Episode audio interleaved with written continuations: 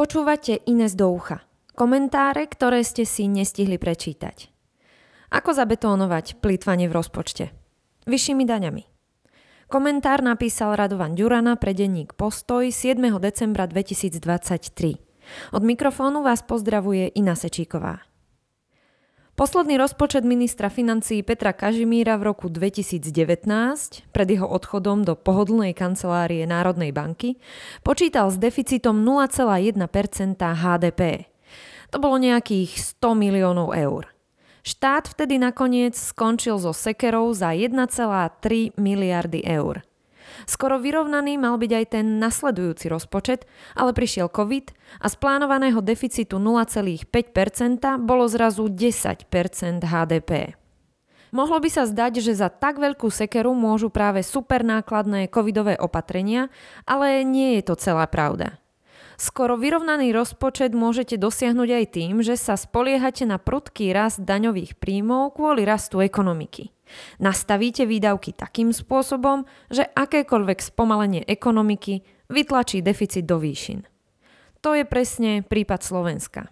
Je to dedičstvo nezodpovedného myslenia v štýle musíme sa s občanmi podeliť o ekonomický rast.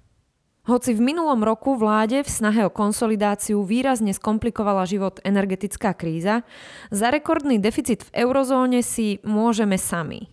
Na Slovensku je hlboko usadená politická kultúra, že hrdina je ten, kto pomôže všetkým a nie ten, kto pomôže núdznym. Prístup minulej vlády k energiám by sa dal ilustrovať heslom ani jeden bazén nemôže ostať nevyhriatý. Plošná pomoc všetkým, nech to stojí, čo to stojí. Poskytovanie dávok všetkým, bez ohľadu na ich potreby, vidíme v rodinnej politike, vidíme to v neobmedzenom nároku na bezplatnú zdravotníckú starostlivosť, v 13. dôchodkoch, vidíme to aj v školstve a iných sektoroch. Nie je to ani prejav sociálnej demokracie. Je to prejav rozpočtového populizmu a politickej krátkozrakosti. Ekonomika mierne rastie, ale Slovensko skončí v roku 2023 s deficitom 7,3 miliardy eur. Každé šieste euro výdavkov mimo EU transfery si musíme požičať. Aj keby sme zrušili rozpočtovo najvýznamnejšie ministerstvo práce so všetkými dávkami za 5 miliard eur a ministerstvo vnútra so 40 tisíc zamestnancami, nestačilo by to na vynulovanie deficitu. V tak hlbokom probléme sme. Ekonóm by si prirodzene položil otázku, ako najefektívnejšie nastúpiť na cestu znižovania deficitu.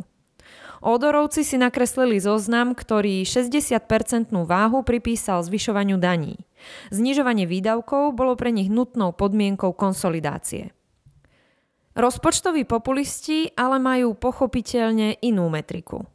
Adresnosť sociálnych výdavkov je pre nich neznámou, preto sa musia zvyšovať dane a len dane. Hlavne rýchlo a mnohými opatreniami naraz. Túto techniku už úspešne otestoval Kažimír po veľkej finančnej kríze.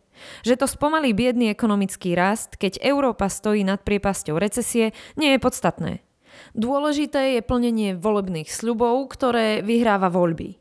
Každý tento sľub má svoju cenu. Ak chcete 13. dôchodok aj pre tých dôchodcov, ktorí dostávajú dôchodok 1700 eur mesačne, musíte zoškrtať druhý pilier. Teda zobrať dnešným sporiteľom tretinu budúcich úspor a poslať ich dnešným dôchodcom. Sporitelia dostanú za to budúci prísľub štátneho dôchodku z priebežného systému, ktorý má mať v roku 2060 stratu skoro 5% HDP. Ak nechcete reformovať štátne nemocnice a zároveň chcete naďalej sľubovať neobmedzenú zdravotnú starostlivosť všetkým a platiť lekárom európske mzdy, zvýšite zamestnancom aj živnostníkom zdravotné odvody. Ak chcete vyplácať rodičovský dôchodok a prídavky na deti a daňový bonus aj guvernérovi Národnej banky, musíte zdaniť banky najvyššou sadzbou široko ďaleko.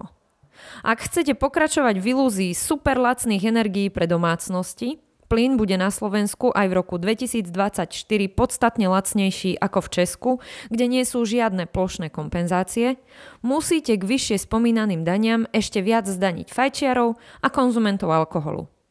A dalo by sa pokračovať. Pre tento konsolidačný balíček už mám pomenovanie. Ako zabetónovať plitvanie vo verejných výdavkoch. Bolo by zavádzajúce tvrdiť, že okolnosti si ho vynútili.